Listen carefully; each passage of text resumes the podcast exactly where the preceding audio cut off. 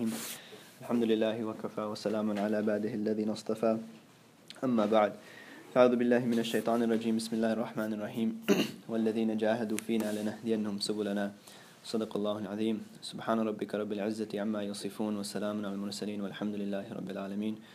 اللهم صل على سيدنا محمد وعلى آل سيدنا محمد وبارك وسلم. اللهم صل على سيدنا محمد وعلى آل سيدنا محمد وبارك وسلم. Allahumma salli Sayyidina Muhammad wa ala ali Sayyidina Muhammad wa. We praise Allah subhanahu wa ta'ala for He's the one worthy of being praised. And we send peace and blessings upon Rasulullah sallallahu alayhi wasallam, upon his family and his progeny and his wives and his companions, and all those that followed them in their ways. so last week we kind of uh, we did a few names and they were all connected. So we did. anyone remember what we did last week? Huh? Uh, we did Al Basit and Qabid, yeah. So Al Qabid, Al Basit, and you guys remember? No, come on. Not even week to week. You guys remembering what we're doing? Qabid, Basit, and then we did Al Khafid and Rafi'. Right. So Qabid and Basit. Qabid was the one who contracts, right, and the Basit was the one who expands. No, we're not going to go into you know reiterate everything from them because that would take the entire lesson again. Uh, and from there we went on to Khafid and Rafi'. So Khafid and Rafi' are two names which are connected to the next two names, which are Al Mu'izz and Mudhil. Khafid and Rafi' Khafid is the abaser, and Rafi' is the exalter, meaning the one who the one who humiliates and the one who uh, raises in level, right? In, in status amongst people. Or the one who brings people down in status and the one who raises people in status. So the next two names are Mu'izz and Mudhil. Mu'izz is the one who honors, and Mudhil is the one who humiliates. So you can see how it's kind of connected, right? These names are connected. So what does this mean, Mu'izz and Mudhil? Allah subhanahu wa ta'ala says in the Quran, He says in Surah Al Imran, قُلْ اللهم مالك الملك تؤتي الملك من تشاء وتنزع الملك من ممن تشاء وتعز من تشاء وتذل من تشاء بيدك الخير إنك على كل شيء قدير. So Allah subhanahu wa ta'ala says, He commands the Prophet sallallahu He says, say that Allah is the one who, Allah is the one where dominion of the entire kingdom, He gives it, He gives that kingdom, He has dominion over the kingdom and He gives it to whoever He wishes. And He takes it away from, the dominion away from whoever He wishes. وَتُعِزُّ مَن تَشَاء And He gives honor to whoever He wishes. وَتُذِلُّ مَن تَشَاء And He humiliates whoever He wishes. بِيَدِكَ الْخَيْرِ To Him belong, or to you belongs all good. إِنَّكَ عَلَى كُلِّ شَيْءٍ قَدِيرٍ And you indeed have power over everything. So these being connected, we'll kind of go through them a little bit quickly. Basically, Allah subhanahu wa ta'ala, based on our obedience to Him, he will raise us or He will humiliate us. If we are not obedient to Him, if we, and obedience to Allah subhanahu wa ta'ala is also in regards to the way we treat others, the way we treat individuals, people around us, how we live our life in comparison to the rest of the world. Right? Are we pleasant people to be around? If we are not pleasant people to be around, no matter how much status we might have, Allah subhanahu wa ta'ala will remove that from us. He will remove that honor and He will humiliate us. And if we forego the rights of Allah subhanahu wa ta'ala, then Allah ta'ala will give, He'll give respite and before He seizes us, right? Before that qabd comes, before He seizes us. However, if we humiliate others, if we are cruel individuals, if we oppress others, then Allah subhanahu wa ta'ala, He does not grant us as much respite. Because Allah subhanahu wa ta'ala, His mercy is, His compassion is much more uh, dominant than His wrath. And when, as we'll get to other names also of Allah subhanahu wa ta'ala, that He has this patience with His creation. And that patience is that despite us doing bad, He gives us respite in order that we might repent from what we're doing. But when we have wronged other people, Allah Ta'ala will still, He might give us respite, but it won't be as long. He won't give us as long a rope as if we only forego the rights of Allah Ta'ala.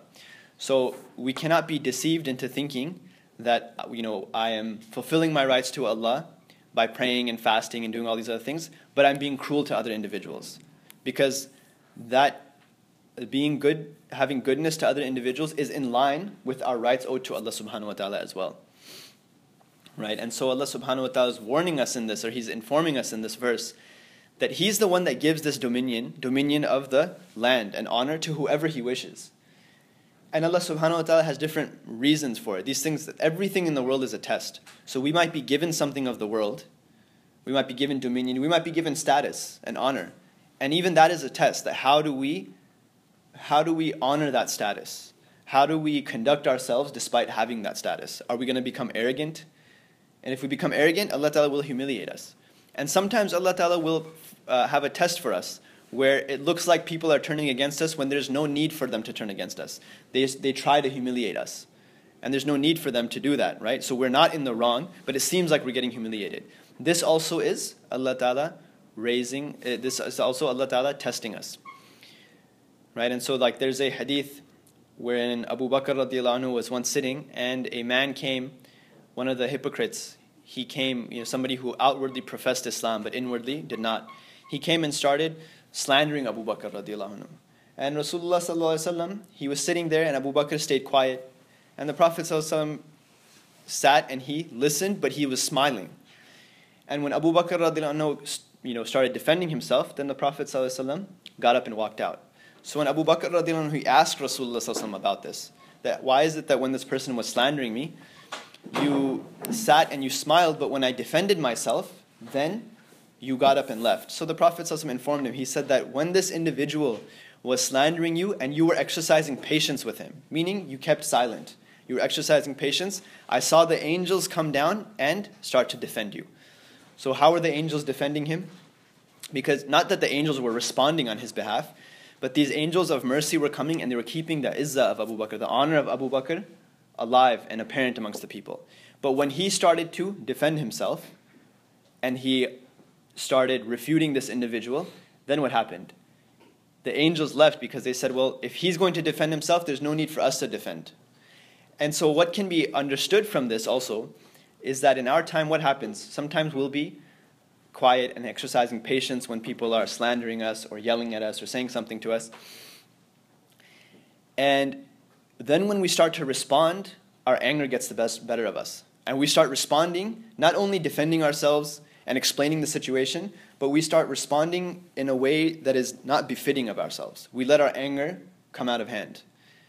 And what happens, you guys may have witnessed it before, that people will everyone else that's watching, they have a certain level of respect for the individuals exercising patience. But as soon as this person starts responding and his frustration, his anger gets the better of him, those that are standing around, they might make excuses that, you know, the person who is the, the victim here, yeah, he, you know, will make an excuse for them and say, well, you know, you have to understand that this person was being ridiculed and whatnot. But in our hearts, we feel like, you know, we saw this individual act in a way that was not befitting, right? Act in a way that was out of character, that was not good and it was lesser than the status of this person demands. So this is what's meant. Allah subhanahu wa ta'ala, He's the one that gives you honor and He's the one that uh, uh, humiliates other individuals. We can see, I mean, even these examples we've given before, how much of the world is trying to debase Rasulullah sallallahu How much of the world is trying to humiliate him? But what's happening? He's not being humiliated. People are still accepting Islam. The, you know, the more you, the more the world has this negative propaganda against Islam and against Rasulullah the more people accept Islam because now people will start to investigate on their own that what's the reality of this. All these people are having this propaganda against Prophet Muhammad However, there's so many people that adhere to this religion. You know, there must be something more. They'll go and start researching, talking to people, seeking the truth, and they will also come to love the Prophet You can see, you know, the example of from the seerah of Rasulullah the Quraysh they were trying to, constantly trying to humiliate him, telling everyone that came and went that this person is a sorcerer, he's a soothsayer, he's a poet, uh, he destroys families, causes disunity in the families, breaks families apart. But what were they doing despite all of that? When Rasulullah was forced to leave Makkah Mukarramah, when he was exiled, what happened? The Quraysh came and they said, We're going to assassinate him. Now we, we have to assassinate him. We have to kill him. Before he leaves, most of his followers have left. They've taken refuge in Medina Munawwara. Now we have to take him out before he leaves, and then Islam is allowed to spread. And so Rasulullah he went on his hijrah, right? He left secretly with, with Abu Bakr radiallahu anhu. But he left Sayyidina Ali radiallahu anhu in his home. Why did he leave Ali radiallahu anhu in his home? Because he said, he could have said, okay, Ali, you know, you come with me also. I'm leaving, there's no need for you to stay here. But he left Sayyidina Ali radiallahu anhu because all those people of Quraysh who were leveling these accusations at the Prophet they still left their belongings with him. Like we have a safety deposit box, right, in the bank. We might have some valuables and we put those, we put those things away in the, in the vault of the bank. Things for safekeeping. They didn't have banks and safety deposit box. So what would they do? Back then, they used to take an individual that they trusted and they would leave the belongings with that individual. So, despite all the Quraysh saying all these things about Rasulullah and trying to come and kill him, they still trusted him so much that they would leave their valuables with him. So, he left Ali anhu there and he said that when these people come, don't worry, they're not going to kill you. They won't do anything to you because you're not me. And when they come, then you give them all their valuables back. You give their trusts back to them. So, despite these same people trying to kill Rasulullah and leveling these accusations, Allah Ta'ala was mu'iz, and He was continuously giving the Prophet more honor. And He was humiliating these people. Imagine. Imagine if I say, oh, look at this guy. He's like such a horrible person, and you know, he's so, he's so wretched, and he's this and that. And then you find out that I've left my most valuable things with him. Why? Oh, well, I trust him. If he's a wretched person, why do you trust him? Right? So Allah subhanahu wa ta'ala is the one that gives honor. There's a verse of Quran where Allah subhanahu wa ta'ala uh, so, okay, number one, Imam Ghazali, rahimahullah, he says that the one who makes greed his master to where nothing satisfies him, and the one who is deceived to the point of ignorance and blindness, then Allah snatches dominion away from him. So, this is how Allah subhanahu wa ta'ala is mudhil, meaning He is the one who humiliates people. That He makes the greed of an individual the master of that person, right? To the point where they want to covet everything. They want everything, and that greed is what pushes them. And if greed is what is driving you, eventually you're going to debase yourself. People will see you for your animalistic nature. Because he says then, to the point that greed goes to the point where nothing satisfies this individual. And the one who is deceived to the point of ignorance, they think they know, but their deception has completely veiled themselves and blindness to ignorance and blindness, then Allah subhanahu wa ta'ala snatches dominion away. So this is also a step by step process. If you are greed, if you have greed, and you allow that to go out of control, then you will begin to deceive yourself. You deceive yourself into ignorance and blindness, and once that comes, then Allah Ta'ala snatches dominion away. This is also, we can witness this when talking about ilm also, knowledge, that people have so much ignorance, so much ignorance that, like Sheikh Hamza Yusuf mentioned once, that it's ignorance, it's compounded jahala, compounded ignorance. The, the level of ignorance people have is compounded jahala. Why? Because they're not even aware of what they don't know. They think they, they know everything. How many times do you hear people coming and saying that, um, you know, this is how it is? They try to make everything in Islam black and white. This is how it is. This is haram. This is required, mandatory.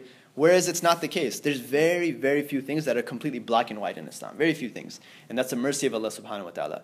But these people try to be so rigid in their approach, they become blind to knowledge itself, to, they become blind to their own ignorance.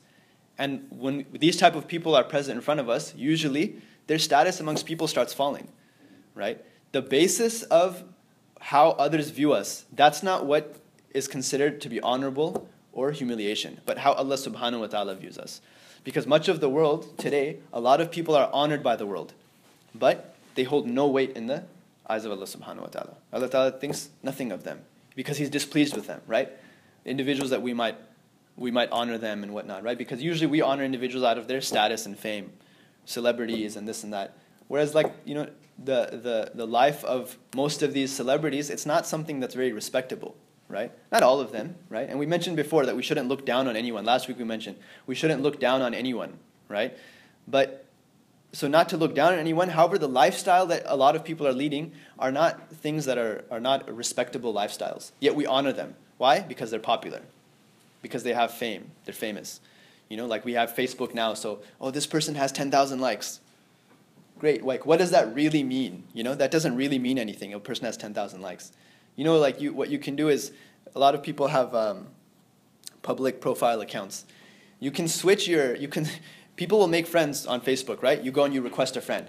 A lot of people, they just, whoever requests them, they accept for various reasons. There's no problem with that, okay, necessarily.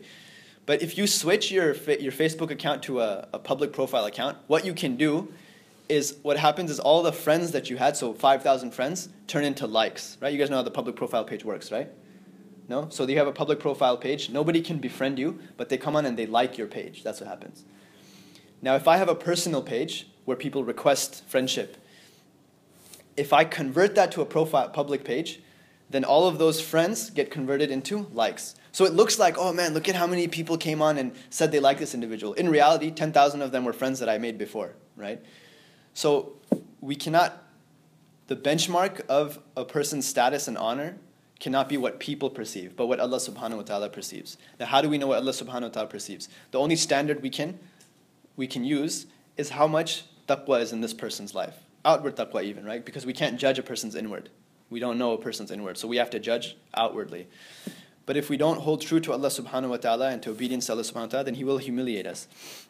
And Allah subhanahu wa ta'ala mentions in the Quran that they, the hypocrites, will call out to them, the believers, right? He says, يُنَادُونَهُمْ أَلَمْ تَكُمْ مَعَكُمْ That the hypocrites will call out to them that were we not with you? قالوا, the believers will say, bala, that yes, of course. وَلَكِنَّكُمْ فَتَنْتُمْ أَنفُسَكُمْ وَتَرَبَّسْتُمْ That they will say, yes, you were, but you led your souls to a wrong way and you kept waiting for an evil end to the Muslims. You kept waiting for an evil end, right? So this is talking about the hypocrites. Hypocrites in the time of the Prophet, those who outwardly professed Islam, but inwardly they weren't Muslim. And they were cons- constantly conspiring against, uh, against the Prophet and whatever, right? Especially in the times of warfare, they were divulging information to those that were at war with them. Uh, uh, and the verse goes on, Allah subhanahu wa ta'ala says, But you led your souls to a wrong way, and you kept waiting for an evil end, and you remained in doubt and you were deluded by the different fancies and, and desires of this world until Allah's command came to pass and you were deceived about Allah by the big deceiver, meaning Iblis. So no ransom will be accepted from you today, nor from those who, uh, nor, nor from those who disbelieved, and your abode is the fire. So what happens? This verse is explaining to us that on Yom Al Qiyamah, right after the day of judgment, when Allah, when Allah Taala has separated people into Jannah and Jahannam, those that were hypocrites will call out, saying that were we not with you, meaning we, we came to the masjid and we prayed with you, and we, you know, we did everything we used to do because the hypocrites used to do all these things, right? The hypocrites also used to make their salah five times a day in the masjid because outwardly they were showing Islam. However, the response to them will be, yes, you were with us, but you allowed yourselves to be deceived by Iblis, by the devil, and he is the big deceiver. And you allowed your souls to run away to all the fancies that you wanted right? You allowed greed to take over your nafs, and so for you is an evil end. And there is a uh, a quote regarding from Ali bin Hussein, right? So who is Ali bin Hussein? Not not Hussein bin Ali. So there was Ali radiallahu anhu and his son Hussein, and then Hussein radiallahu anhu, his son Ali, right? He named his son, one of his sons Ali. He named several of his sons Ali, right? So he says, so this is the grandson of Sayyidina Ali radiallahu anhu. He says that if one desires to be honored even though his tribe is not distinguished, or to be uh, held in high esteem, even though he has no authority, or to be wealthy, whose wealth does not diminish, should get out of the humiliation of disobedience to the honor of obeying his Lord. Typically, these things that are mentioned is what we use as the benchmark for honor. What is it? What did he mention? He mentioned that uh, a, a person whose tribe is not distinguished, a person who, like their family is not a distinguished family amongst people, they're not uh, held in high esteem.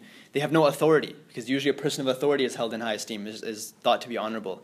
Or a person has a lot of wealth, right? Whoever wants this status, so what does he say? Whoever wants to be honored, even though his tribe is not distinguished, or he wants to be held in high esteem, even though he doesn't have authority, or he wants that wealth whose wealth never diminishes. Monetary gain, money, these things diminish, right? Be it in the form of gold and silver and dollars or oil, these things diminish, right? But he says that those who want that wealth which never diminishes should get out of the humiliation of disobedience, telling us that your humiliation is because of disobedience, even if you're honored, honored amongst the people.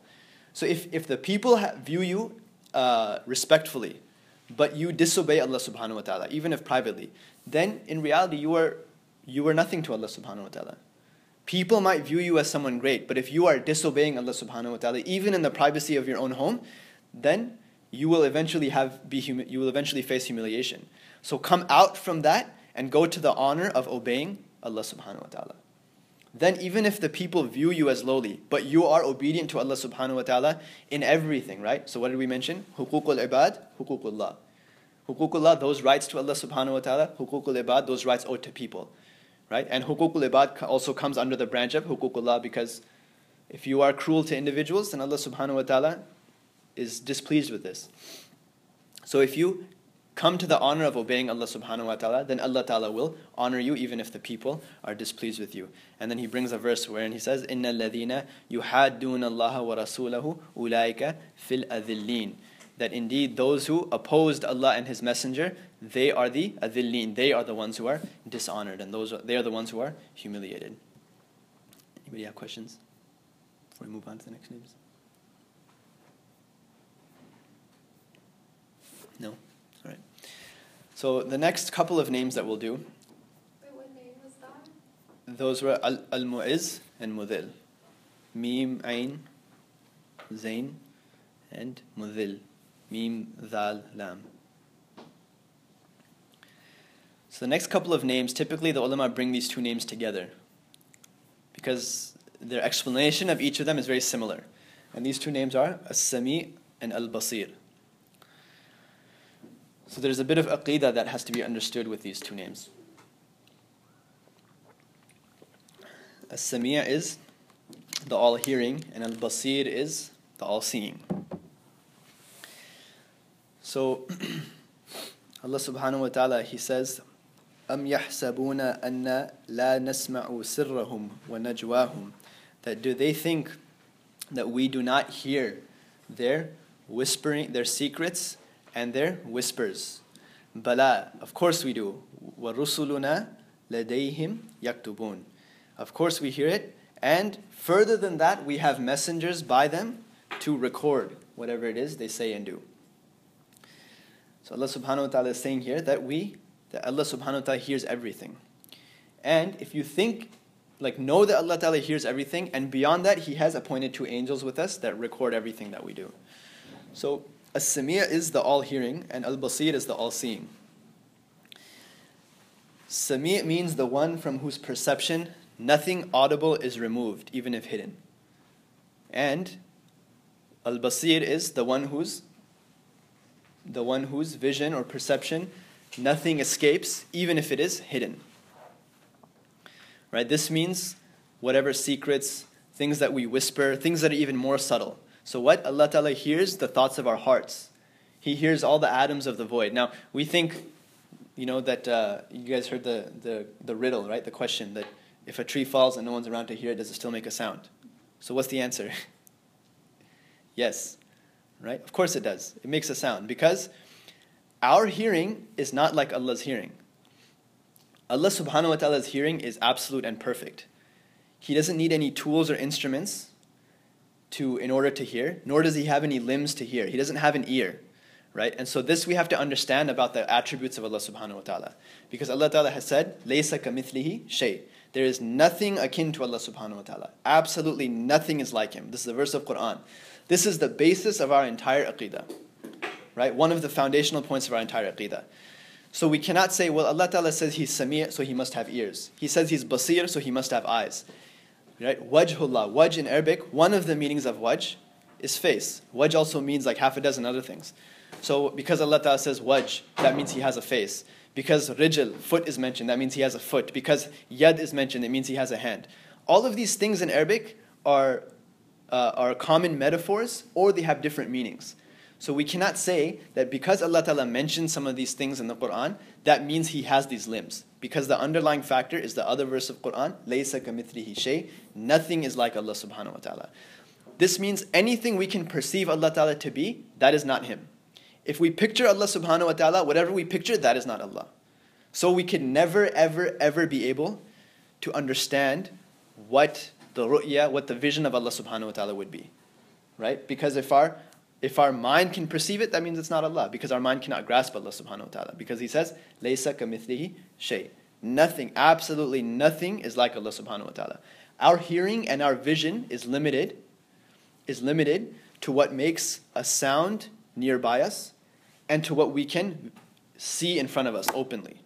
Right? So there's a difference between our hearing and seeing and Allah Ta'ala's hearing and seeing. Yeah.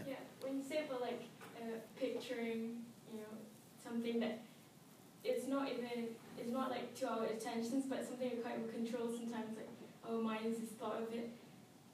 Do you think it's sinful if we picture, you know, like, it's not that we want to, but then suddenly it came to our mind, like, oh, yeah. No, so. If it's like accountable. Uh, no, if, there's a verse of Quran that talks about something similar to this, right? That if you, if you have a thought of a sin, for example, right, like a sin. I'm not saying this is a sin, but if you have a thought to sin, and it's a passing thought, and you ignore it, right? You seek istighfar even though you didn't do it, and you try to ignore it. You're not held accountable for that. So we shouldn't try to picture Allah. Yeah, once in a while it might happen, right? Because our mind is like that. That's how creation is, right? We, uh, we use our imagination. And shaitan comes to us and whispers. So sometimes thoughts come into our mind. So you're not held accountable for that. But if you, you know, what you don't want to do is try to uh, dwell over it because you will not be able to do it. You will not be able to understand uh, and perceive Allah subhanahu wa ta'ala. Right? So if it just comes to you, try to ignore it. Um, and, and remember this verse, Laysa kamithlihi shay. And then whatever comes to your mind, just know, okay, this is not Allah. Yeah. In broader context, are we held accountable for our thoughts? Um, not necessarily, right? Not necessarily. Like what type of thoughts do you mean? Just like, like any kind of thought in general. No, so like we said, right? If it's like a passing thought, or even it's a recurring thought, um, and it just comes to us, we're not accountable for it. But if you do things like dwell over committing a certain sin, right? You might think, oh man, you know, I, I wish I could only do this. We shouldn't ever wish to sin. But sometimes these thoughts come to us. If we try and imagine it and picture it and plan it, that becomes problematic because eventually that leads to sin, right? And this is typically mentioned in regards, you know, like people will, um, they have their shahwa, they have their lust and whatnot, and they allow that their imagination to go wild with that. That is something that is inappropriate. And that would be then desiring to sin, and desiring to sin is a sin also. Right? So if it's just a thought, then no, it's not, you're not sinful. You're not accountable for that. Yeah. Um, so, okay, wait. So, okay, so, um, I don't know, the way, I always thought that if you make the intention of a good deed, it counts as a good deed, and then if you do it, it counts as another good deed. Right. But if you make an intention and uh, for a bad deed, it does not count as a bad deed, and then if you do the bad deed, it counts as the bad deed. Right. So, so there's some explanation to this, right? Yes, if you intend to do a good deed but you don't do it, you get reward for it, and if you do it, you get you get more reward, right? If you intend to do a sin but you don't do it, not only do you not get the sin, but you also get a good deed for not doing it. Then there's something called azima. Okay? Azima is beyond intention. So one is niya, intention, and azima is like having complete being completely adamant on doing it to the point where you have already taken un, taken the steps to do the sin. So for example, you think I'm going to go to such and such a place that I shouldn't be in, right? Uh, I'm going to go, for example, I'm going to go to the bar and I'm going to drink, right? Allah protect us. And if you think, okay, I'm just going to do this, but you're sitting at home and you say, you know what, no, that's, that's wrong, I shouldn't do it. You get rewarded for not doing it, right? And that's actually, this is what jihadun nafs, this is the greater jihad, striving against your, soul, your, your lower self. So you get a reward for not doing it. But if you leave your house and you're on your way and you get into a car accident, and so the only reason you're not able to go is because you get into that car accident then you get your you're accountable for that, right? Because you went to do it, and because of an outside factor out of your control, you were stopped. But even if you arrive at that bar, and you walk in and you say, "No, you know I'm not going to do this," and you turn around and leave, then you don't get you're not accountable for that. You're actually rewarded for refraining from it, right? But is it because you took physical steps towards it, or? Yeah, it's it's because you actually started it, right? I mean, it could it could even be you decided I'm gonna go, and you're about to leave your house, and then something happens that keeps you there for, out of your control, right? You walk outside and your tire is flat, and you don't know, you know, you can't fix it, right? You were on your way, like you were you were already set in motion to do it. So the, it, you have to be set in motion on your on your way. So like yeah, you have to take a physical step basically, right? Um, yeah, so that's the difference between niya and azima, right? So azima is like you're already set in motion basically. Then you're, you're accountable for, for it, even though, because you're, you were stopped, not because you stopped yourself, but because an outside factor came and stopped you, right? Car accident, police ticket, whatever it was. You know what I mean? Right. So now Allah subhanahu wa ta'ala, he or Imam Ghazali he mentions that Allah Ta'ala hears everything, He sees everything, right? And He doesn't need any tools to see it. Allah Ta'ala does not have a, a see it or hear it. He doesn't have a physical body. And so, without any organs or ears, Allah subhanahu wa ta'ala hears everything. Right? Now, our, our hearing, there can be a barrier that blocks it. If it's too far away, we won't hear it. Right? If it's too quiet, we won't hear it. If there's another noise, then we might not hear it, right? If these two whisper in the corner, I might hear them. But if you guys are talking louder, I might not hear their whisper. Allah subhanahu wa ta'ala hears everything, and the manifestation of the sound is all the same to Allah ta'ala. It doesn't matter how loud or how quiet it is. There was an incident where the companions were traveling with Rasulullah and they came over a hill or something and they started calling takbir Allahu Akbar really loud. And the Prophet said, like, why are you guys doing it so loud, right? He said, we want Allah to hear us. He said, don't worry, like it's not, Allah Ta'ala is going to hear you regardless. You know what I mean? You don't have to like you lose your voice over this, you know? And so uh, our ears, our hearing is limited. Similar with our sight. Our sight is can be veiled. You put something in front of us, we're not going to see it. Right? If something's too far away, we won't be able to see it. And if you put a hand or something is too close, you also won't be able to perceive it, right? Look at like we read on our phones. If you bring it right up to your face, you're not going to be able to read anything that's on there. So if it's too far, we can't we can't like, we can't see it. If it's too close, we also can't see it, right? And we can't see through that thing either. Allah Subhanahu wa Taala hears everything, sees everything, describing even he he hears the sound that that tiny little ant makes when it crawls inside the crevice of the rock on a dark night. Even that sound Allah Ta'ala hears, and even He sees that ant, right? Again, without any organs or without any tools or instruments. And then our ears, or whatever tools or instruments we might use to hear or see, there can be, it can be faulty, it can come to an end. Allah subhanahu wa ta'ala, His hearing and His seeing never comes to an end, right? Never comes to an end. So Imam Ghazali, he says that hearing is perfection. This attribute of a is perfection because the opposite of it, deafness, is imperfection. So Allah subhanahu wa ta'ala is the absolute most perfect being. Therefore, He hears because to not be able to hear would be a deficiency, and that is not appropriate for Allah subhanahu wa ta'ala. And He says that uh, we should elevate the all hearing. We should elevate as sami. We should elevate Allah subhanahu wa ta'ala, exalt Him above changes which happen to Him when audible sounds occur, and exalt Him above hearing by ears or by tools and devices. Right? Or, and even He speaks about this again for Basir, that exalt Allah ta'ala above like colors and shapes and these types of things. Because colors and shapes and any audible sounds that might you know, bounce off of anything else, right? If you're in a room, your sound travels and it bounces off the walls, it bounces off the valleys, the mountains, the streets, the car, whatever, right? Sound is always bouncing off of these things. And sight is what? The reflection of colors. That's all sight is, right? Our sight is the reflection of colors. And so we have to exalt Allah subhanahu wa ta'ala above these things. We cannot say that, oh, if it, could color be thrown onto Allah, right? What, what if sound was there? Would it bounce off of Him? You can't say these things. Why? Because this would imply change taking place with Allah subhanahu wa ta'ala. And change entails creation. If something changes from what it was, that means it is a creation. And Allah subhanahu wa ta'ala is not a creation, He is the creator, right? Therefore, Allah ta'ala does not change at all.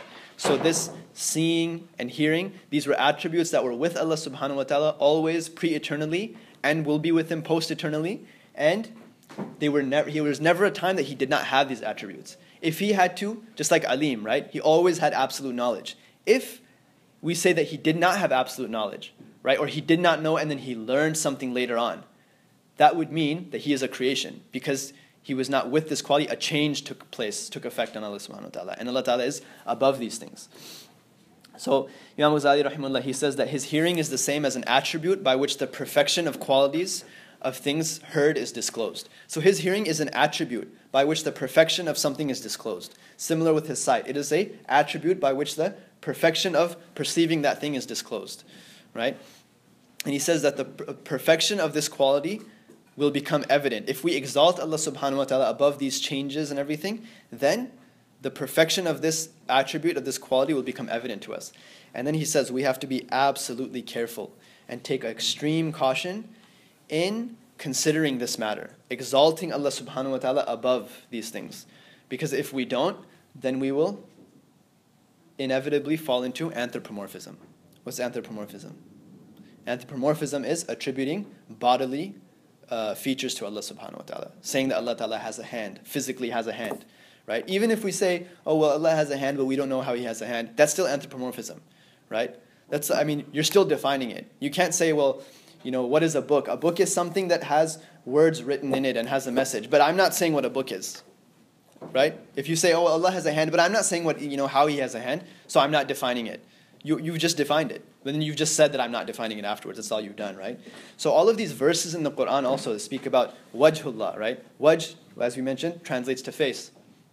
But when we say wajhullah, Allah subhanahu wa ta'ala says in the Quran that everything on the day of judgment will perish except for wajhullah, except for the wajh of Allah ta'ala.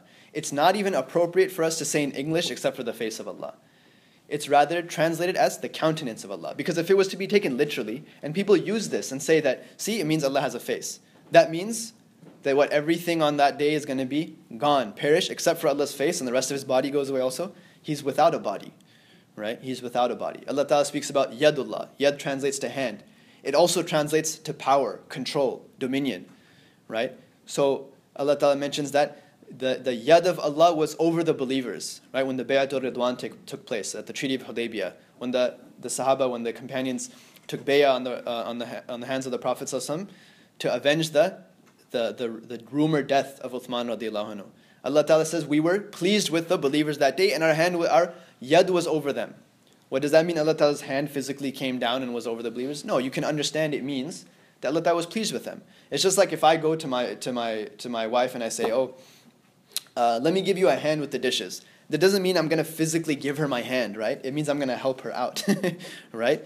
So if we can understand it in our speech, why is it impossible to understand Allah subhanahu wa ta'ala's speech also?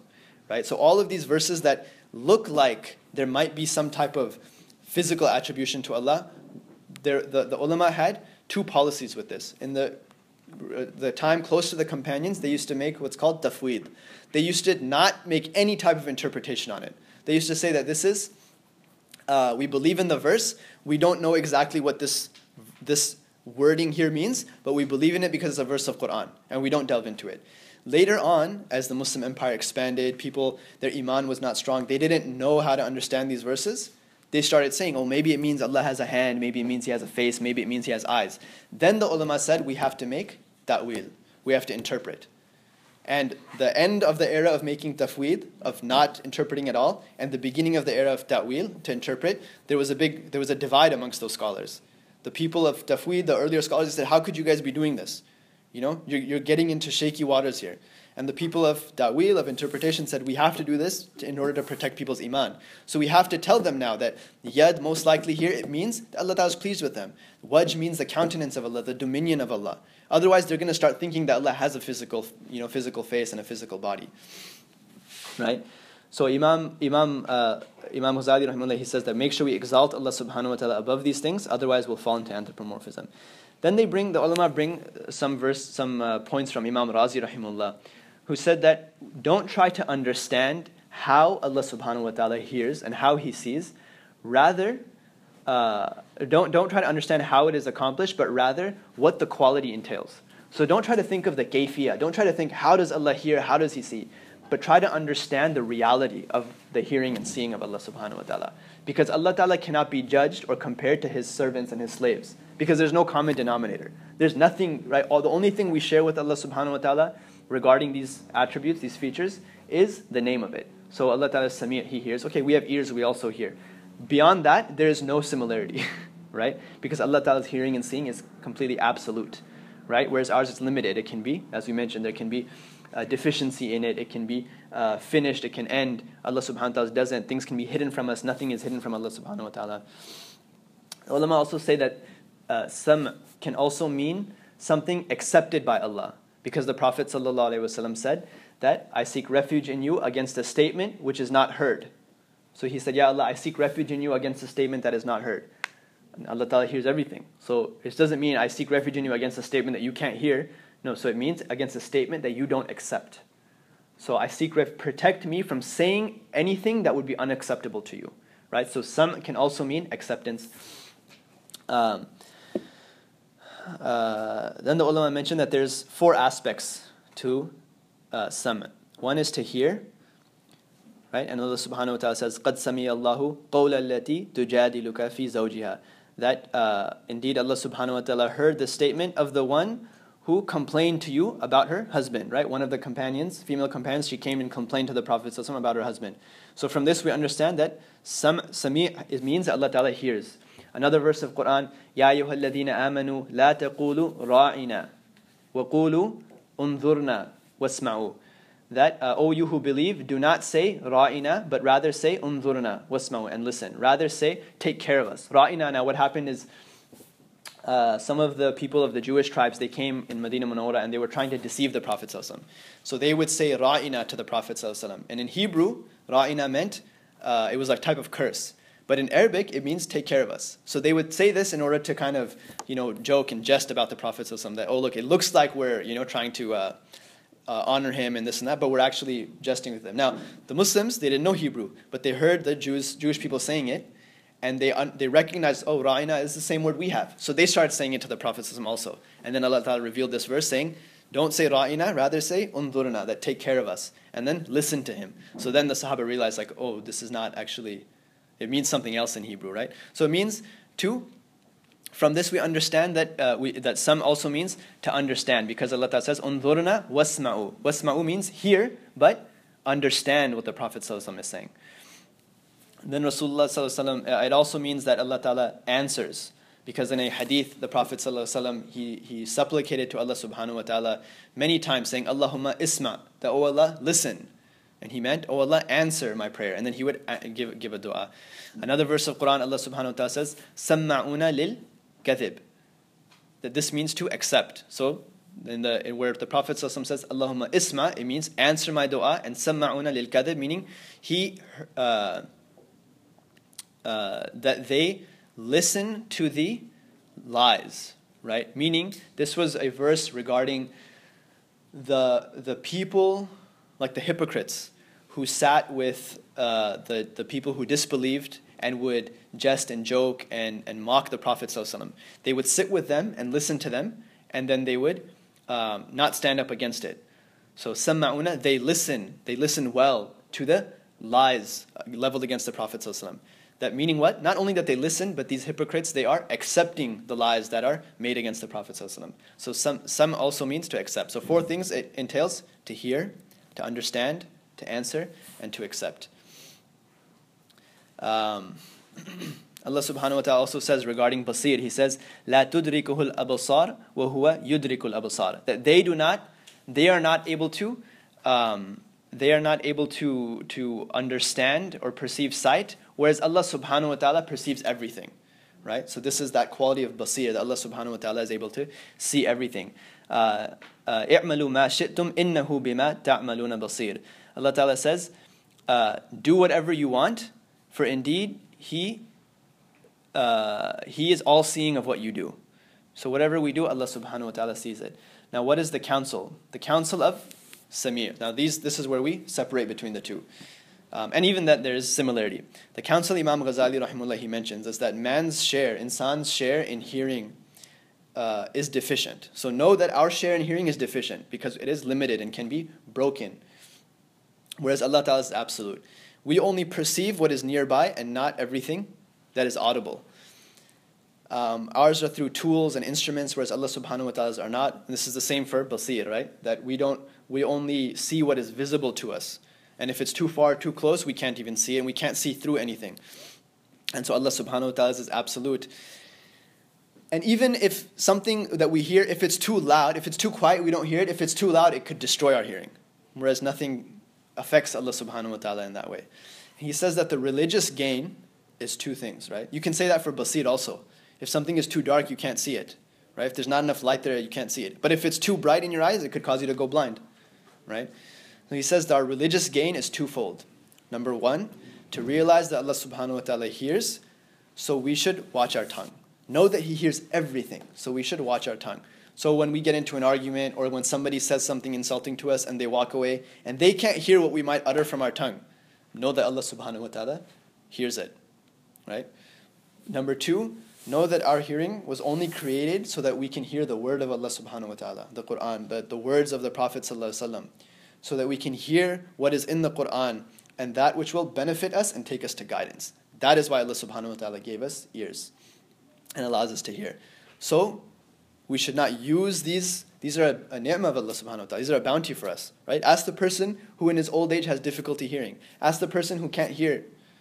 This is a bounty, right? This is a bounty of Allah subhanahu wa ta'ala. That He's given us a favor. So we should only use it to hear that which is good. We shouldn't allow ourselves to go to, to be in environments and gatherings where things, bad things are being spoken about. We shouldn't use our ears for these types of things. Right? And similarly, um, for Basir, he says that the gain for this is also twofold. Number one, that sight is created to gaze upon the signs and the wonders of the heavenly kingdoms. So Allah Ta'ala has given us eyes so that we can look at the creation of Allah subhanahu wa ta'ala and take heed from it, take a lesson from it, understand the greatness and the grandeur of Allah subhanahu wa ta'ala. Right? So even if you go sightseeing, this can be an ibadah. Go sightseeing. Go look at the most beautiful things, the mountains and the oceans and you know whatever, even things that insan has created, right? Has uh, erected, built. Look at these things, and then remember that look, Allah subhanahu wa ta'ala created all of these things. He allowed us to create these types of things. How grand is Allah subhanahu wa ta'ala? Then that sightseeing becomes an ibadah for you also. Right? That's the rahmah and the mercy of Allah subhanahu wa ta'ala. Second, um, the second is to realize that the one is uh, that one is seen by Allah subhanahu wa ta'ala and to not underestimate the surveillance of Allah subhanahu wa ta'ala.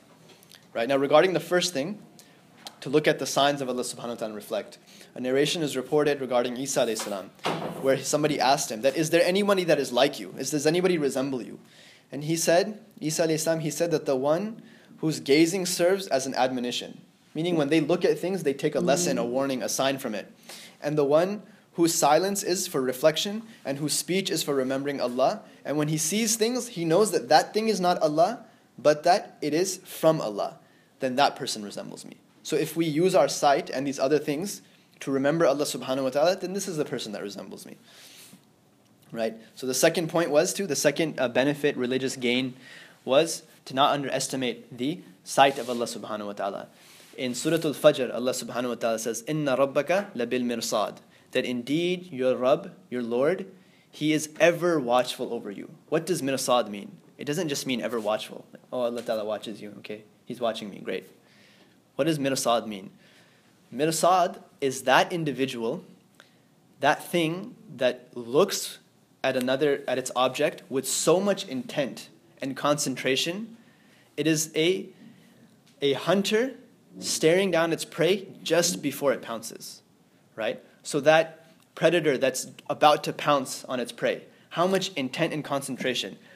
Oblivious to a sense of everything else around it, yet completely in focus of whatever is pertaining to this one thing, right? Or a hunter, just before he fires the shot at his prey, right? He's got his hand on the trigger and he's about to pull. Everything that's related to that, to his target, becomes so focused and everything other than it, he becomes completely oblivious. Like that much concentration. You can understand how much concentration that is? Inna rabbaka labil mirsad. Allah Ta'ala is watching you like that. He watches every single one of us like that. But our hearing and our sight, when we focus in on something, it distracts us from something else. Right? Try to how many of us have been reading something on our phone and we're trying to listen to somebody talk to us at the same time. Anyone's done this? All of a sudden, after a few minutes, they'll ask you a question, and you're just looking at them like, what the heck is this person talking about? Right? So we become distracted by our sight and our hearing when we focus on one thing. Allah Ta'ala, He looks at all of us with this much concentration, but He's not distracted by it. So He looks at every single one of us like this.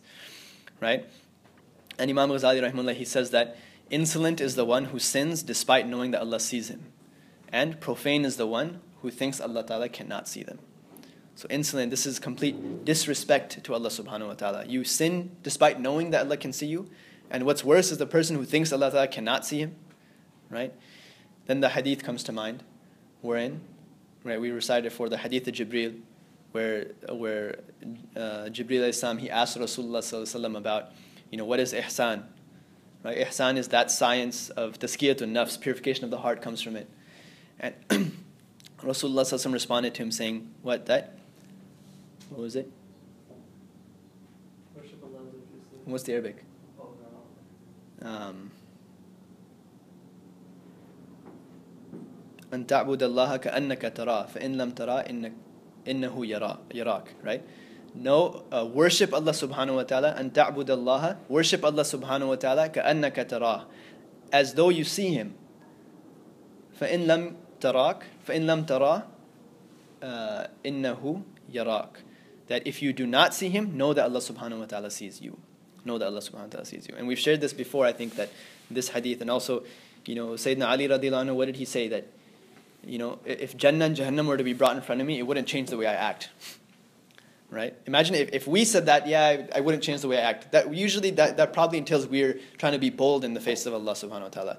But Ali Radna, Sayyidina Ali Radna, he said that because he was acting the way Allah subhanahu wa ta'ala wants him to act, right? He was pleasing to Allah subhanahu wa ta'ala.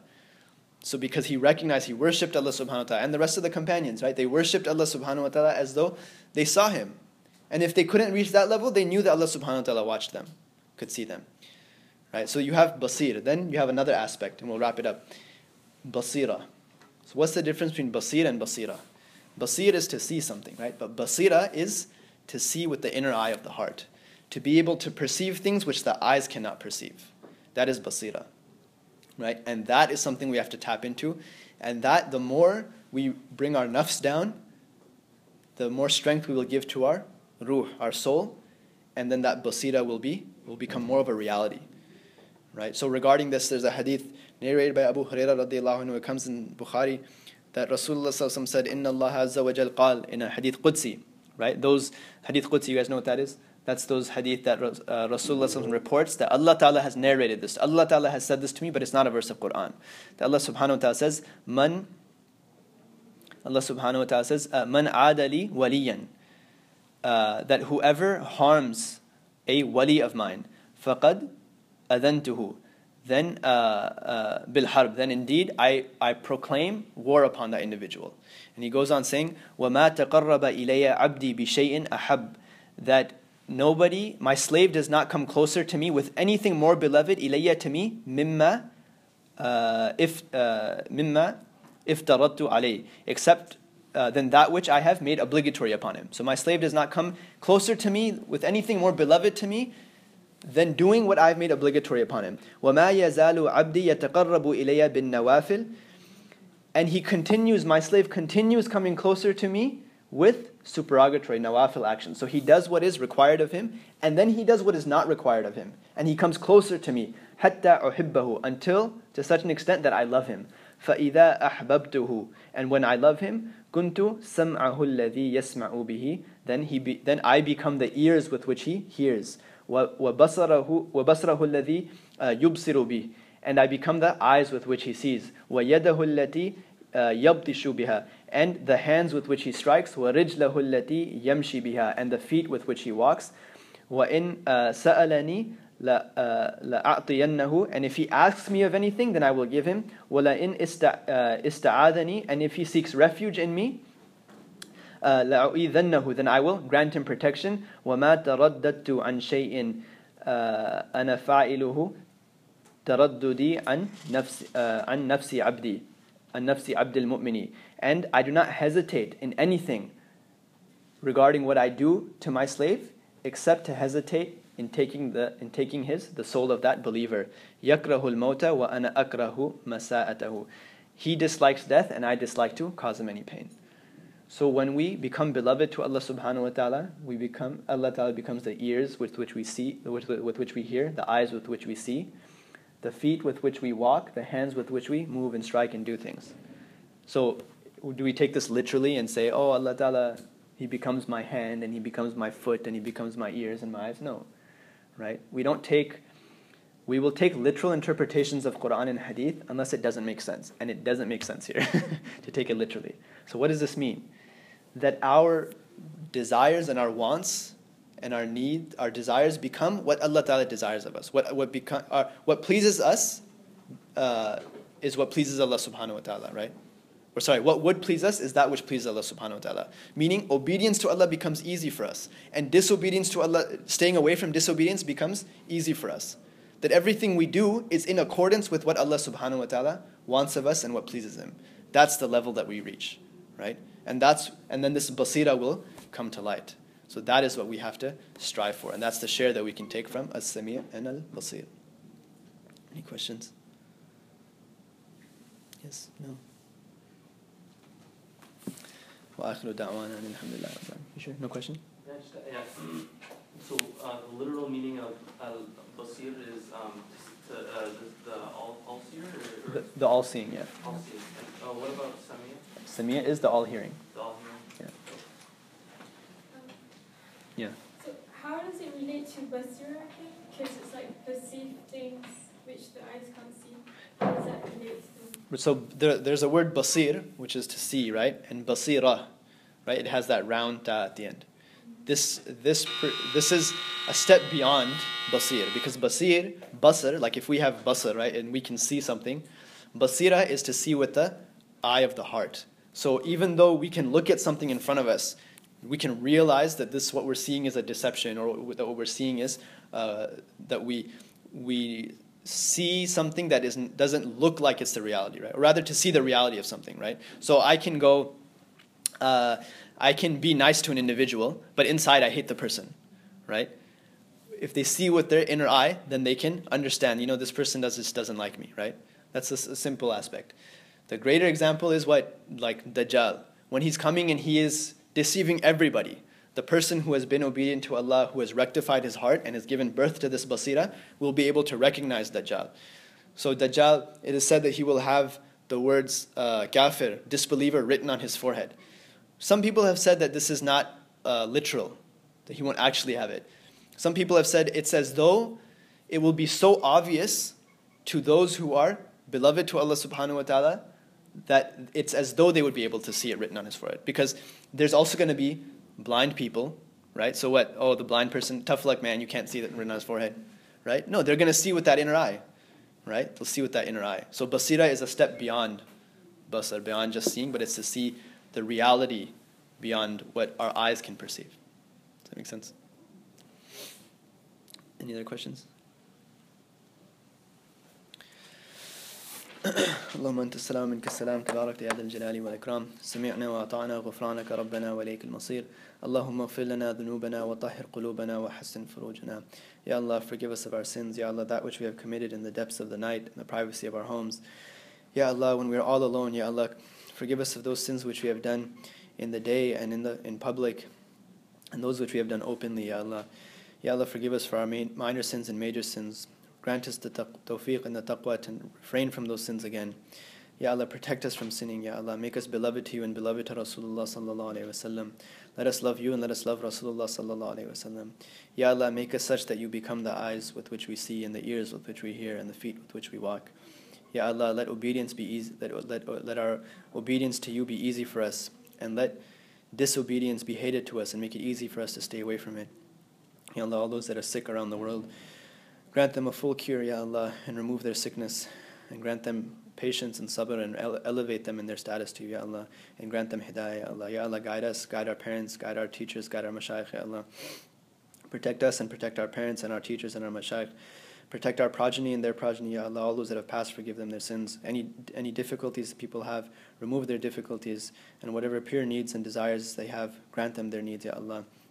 Ya Allah, we beg of you for all the good that Rasulullah sallallahu alaihi wasallam begged of you for, and we seek refuge in you from all the evil that Rasulullah sallallahu alaihi wasallam sought refuge in you from. Allahumma aghnina bil ilm wa zayyinna bil hilm wa akrimna bil taqwa wa jammilna bil afiyah. اللهم إنا نسألك من خير ما سألك منه نبيك محمد صلى الله عليه وسلم ونعوذ بك من شر ما استعاذ منه نبيك محمد صلى الله عليه وسلم وأنت المستعان وعليك البلاغ ولا حول ولا قوة إلا بالله العلي العظيم سبحان ربك رب العزة عما يصفون وسلام على المرسلين والحمد لله رب العالمين